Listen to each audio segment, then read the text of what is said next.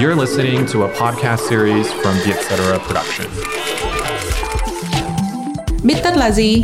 Là podcast nghe xong biết thôi.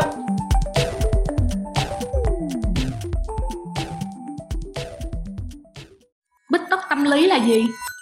Là nơi chúng mình biến những nghiên cứu hack não thành kiến thức dễ tiêu.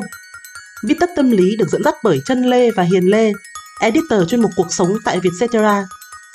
Em có đứa bạn buồn cười lắm chị Hiền Nó được bao nhiêu người tỏ tình nhưng đều khước từ hết trơn à Nó bảo là không muốn gắn bó với một mối quan hệ lâu dài Có khi nào là mắc hội chứng sợ yêu không nhỉ? Có cả hội chứng nữa nữa hả chị? Có đó em. Nó được tính là một dạng nỗi sợ kiểu phobia đó.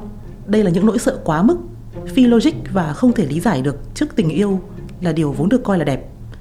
Người mắc các chứng phobia khi mà tiếp xúc với thứ mình sợ hãi thì thậm chí có thể khó thở, tim đập nhanh hoặc là vã mồ hôi nữa đó. Kỳ lạ ghê ta Tình yêu mà cũng có người sợ nữa hả chị? Không những vậy, còn có tận 8 nỗi sợ tình yêu lẫn đó em. Đầu tiên là philophobia, là nỗi sợ hình thành cảm giác yêu thương gắn bó với người khác. Nỗi sợ này thường gặp ở những người từng trải qua các mối quan hệ độc hại, hoặc là đổ vỡ tình cảm, hoặc là chứng kiến người thân cãi vã, bạo lực và tan vỡ. Nếu vậy thì cũng không phải do họ sinh ra đã sợ yêu chị nhỉ Mà do trải qua sang chấn khiến cho lòng tin và tình yêu của họ bị lung lay Ừ đúng rồi, không chỉ sợ tình yêu mà có người còn sợ cả cảm giác hạnh phúc nữa cơ. Nỗi sợ này có tên là cherophobia. Nó bắt nguồn từ tiếng Hy Lạp chiro có nghĩa là niềm vui.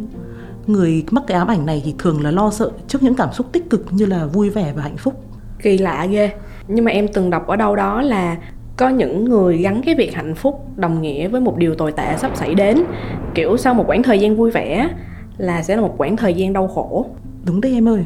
Nên là họ từ chối hầu hết các cuộc vui hay là bất cứ điều gì mà kích thích các hormone hạnh phúc trong họ. Mà ví dụ điển hình là cơ hội đến với người mình yêu á. Cherophobia nó cũng có thể bắt nguồn từ sang chấn. Ví dụ như là họ bị người thân thao túng tinh thần, khiến cho họ cảm thấy tội lỗi nếu mà hạnh phúc hoặc như em nói là họ trải qua một điều gì đấy tồi tệ sau niềm vui lớn nên là họ cho rằng hạnh phúc là một điềm báo, một vận xui gì đấy sắp xảy ra à, có một cái nỗi sợ này mà em thấy cũng phổ biến là chị Hiền. Đó là sợ kết hôn. Cái này em nhớ nó có tên là gamophobia cũng bắt nguồn từ tiếng Hy Lạp. Gamo nghĩa là hôn nhân. Người mắc ám ảnh này thì chưa chắc đã sợ yêu đương. Họ chỉ sợ kết hôn thôi. Cứ nói đến chuyện cưới xin á là họ sẽ tìm cách lảng tránh đây chính là chị mỗi khi mà có ai hỏi đến chuyện hôn sự đây. Thiệt tình ép dầu ép mỡ chứ ai nỡ ép cưới vậy trời. Em cũng vậy nè, nỗi sợ này xuất phát từ mong muốn tự do phát triển sự nghiệp, áp lực tài chính hay việc sinh con. Những điều thường được cho là tất yếu sau khi kết hôn á chị. Bản thân việc kết hôn đó là một cái sự cam kết nên không phải ai cũng sẵn lòng gắn bó với nó lâu dài. đúng rồi em ơi có những vấn đề lúc yêu chưa lộ ra đâu mà cưới rồi mới hiện lên nguyên hình đó phần nhiều trong đấy liên quan đến áp lực tài chính nuôi con cái hoặc là quan hệ với bên thông gia mà liệu có nỗi sợ nào liên quan đến tiếp xúc vật lý không chị? Kiểu như sợ ôm, sợ đụng chạm á. Em thấy cũng có vài người mắc cái chứng này á. Có em ơi, đầu tiên là nỗi sợ hôn mà tiếng Anh là philomaphobia. Chúng ta đều biết hôn là một cử chỉ thể hiện tình cảm trong nhiều nền văn hóa và cái việc mà lo âu trước khi phải hôn ai đấy thật ra là bình thường, đặc biệt là trước nụ hôn đầu.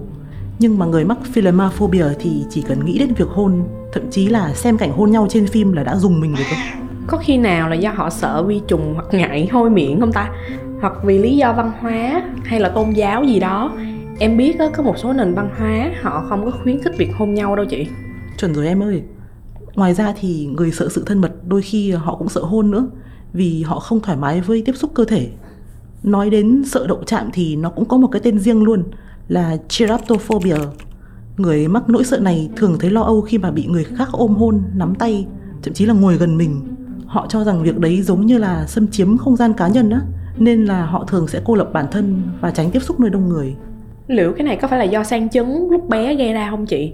Em thấy nếu mà thổi nhỏ mà thường bị đánh đập hoặc là lạm dụng thì rất là dễ bị như vậy mất Đúng rồi em ơi, một số người thì bị di truyền từ thế hệ trước nữa. Nếu mà mới bắt đầu hẹn hò ai thì chiraptophobia nó gây phiền phức lắm luôn vì nó khiến mình khó mà thân mật được với đối phương. À còn có một cái lý do quan trọng nữa là chị Đó là Covid Chỉ tại con virus này á, mà nhiều người vốn thích ôm hôn người khác Thì bây giờ họ ngại hẳn Chắc phải một thời gian nữa mới quay trở lại như xưa á Yeah, chuẩn luôn. Một số nghiên cứu còn cho rằng Covid đã làm thay đổi hẳn cái văn hóa ôm hôn chào hỏi của nhiều nước châu Âu nữa mà.